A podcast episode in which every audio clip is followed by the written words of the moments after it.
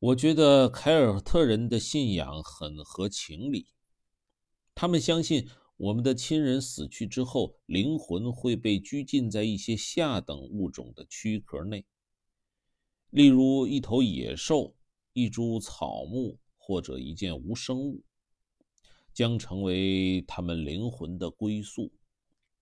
我们确实以为他们已死，直到有一天，不少人碰不到这一天，我们赶巧经过某一棵树，而树里偏偏拘禁着他们的灵魂，于是灵魂颤动起来，呼唤我们。我们倘若听出他们的叫唤，禁术也就随之破解，他们的灵魂得以解脱，他们战胜了死亡，又回来同我们一起生活。往事也一样，我们想方设法追忆，总是枉费心机，绞尽脑汁都无济于事。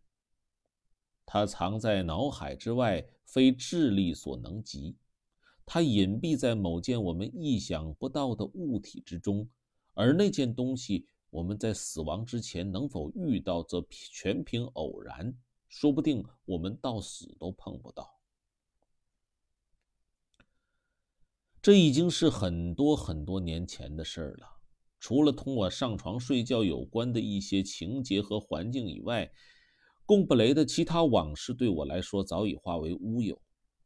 可是有一年冬天，我回到家里，母亲见我冷成那样，便劝我喝点茶暖暖身子，而我平时是不喝茶的，所以我先说不喝，后来不知怎么又改变了主意。母亲着人拿来了一块点心，是那种又矮又胖，名叫小马德莱纳的点心，看来像是用扇贝壳那样的点心模子做的。那天天色阴沉，而且第二天也不见得会晴朗，我的心情很压抑，无意中舀了一勺茶送到嘴边。起先我已掰了一块小马德莱纳放进茶水，准备泡软后食用。带着点心渣的那一勺茶碰到我的上颚，顿时使我浑身一震。我注意到我身上发生了非同小可的变化，一种舒坦的快感传遍全身，我感到超尘脱俗，却不知出自何因。我只觉得人生一世，荣辱得失都清淡如水，背时遭劫也无甚大碍。所谓人生短促，不过是一时幻觉。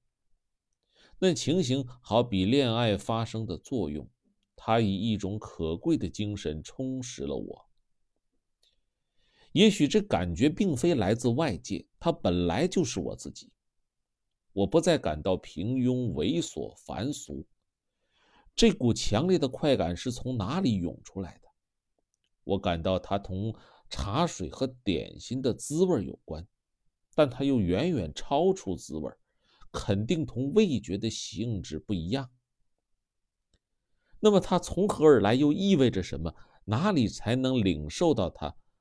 我喝第二口时，感觉比第一口要淡薄，第三口比第二口更微乎其微。该到此为止了。饮茶的功效看来每况愈下，显然我所追求的真实并不在茶水之中，而在于我的内心。茶味唤醒了我心中的真实，但我并不认识它，所以只能泛泛地重复几次，而且其力道一次比一次减弱。我无法说清这种感觉究竟证明什么，但是我只求能够让它再次出现，原封不动地供我受用，使我最终彻悟。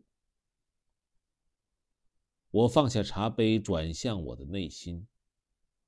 只有我的心才能发现事实真相，可是如何寻找，我毫无把握，总觉得心力不逮。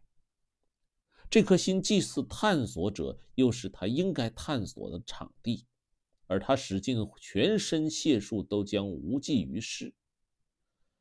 探索吗？又不仅仅是探索，还得创造。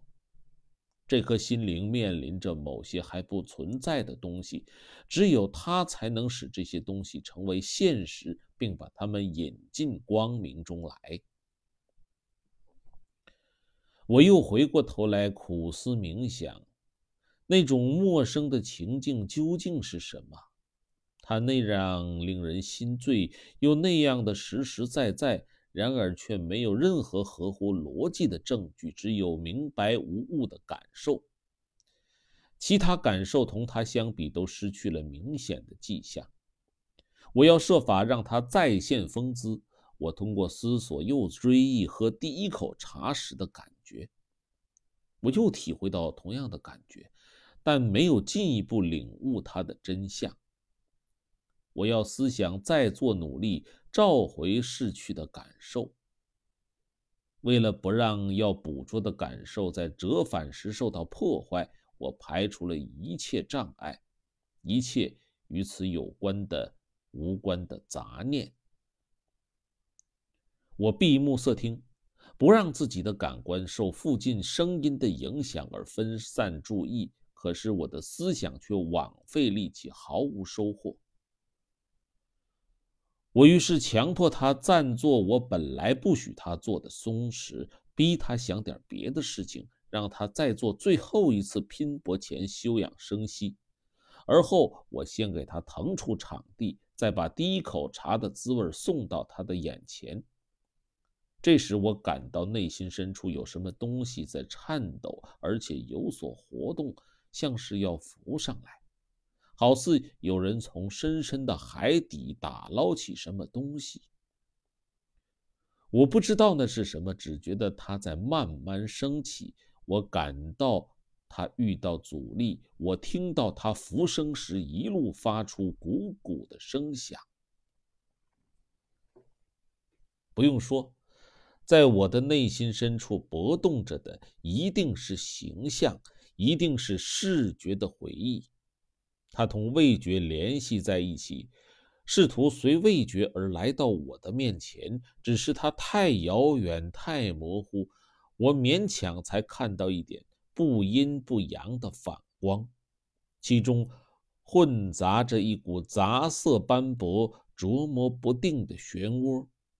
但是我无法分辨它的形状，我无法像询问唯一能做出解释的知情人那样求他阐明他的同龄伙伴、亲密朋友味觉所表示的含义。我无法请他告诉我这一感觉同哪种特殊场合有关，与从前的哪一个时期相连。这渺茫的回忆，这由同样的瞬间的吸引力，从遥遥远方来到我的内心深处，触动、震撼和撩拨起来的往昔的瞬间，最终能不能浮升到我清醒的意识的表面，我不知道。现在我什么感觉都没有了，它不再往上升，也许又沉下去了。谁知道它还会不会再从混沌的黑暗中漂浮起来？我得十次八次的再做努力，我得俯身询问。怯懦总是让我们知难而退，避开丰功伟业的建树。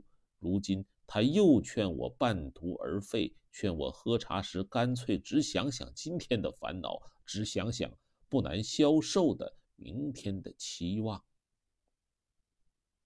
然而回忆却突然又出现了，那点心的滋味就是我在贡布雷时某一个星期天早晨吃到过的小马德莱纳的滋味。我到莱奥尼姨妈的房里去请安，她把一块小马德莱纳放到不知是茶叶泡的还是椴花泡的茶水中去浸过之后送给我吃。见过那种点心，我还想不起这件往事，等我尝到味道，往事才浮上心头。也许因为那种点心我常在点心盘中见过，并没有拿来尝尝。他们的形象早已与贡布雷的日日夜夜脱离，倒是与眼下的日子更关系密切。也许因为贡布雷的往事被抛却在记忆之外太久，已经沉寂依稀，形消影散。凡形状一旦消退或者一旦黯然，便失去足以与意识汇合的扩张能力，连扇贝形的小点心也不例外。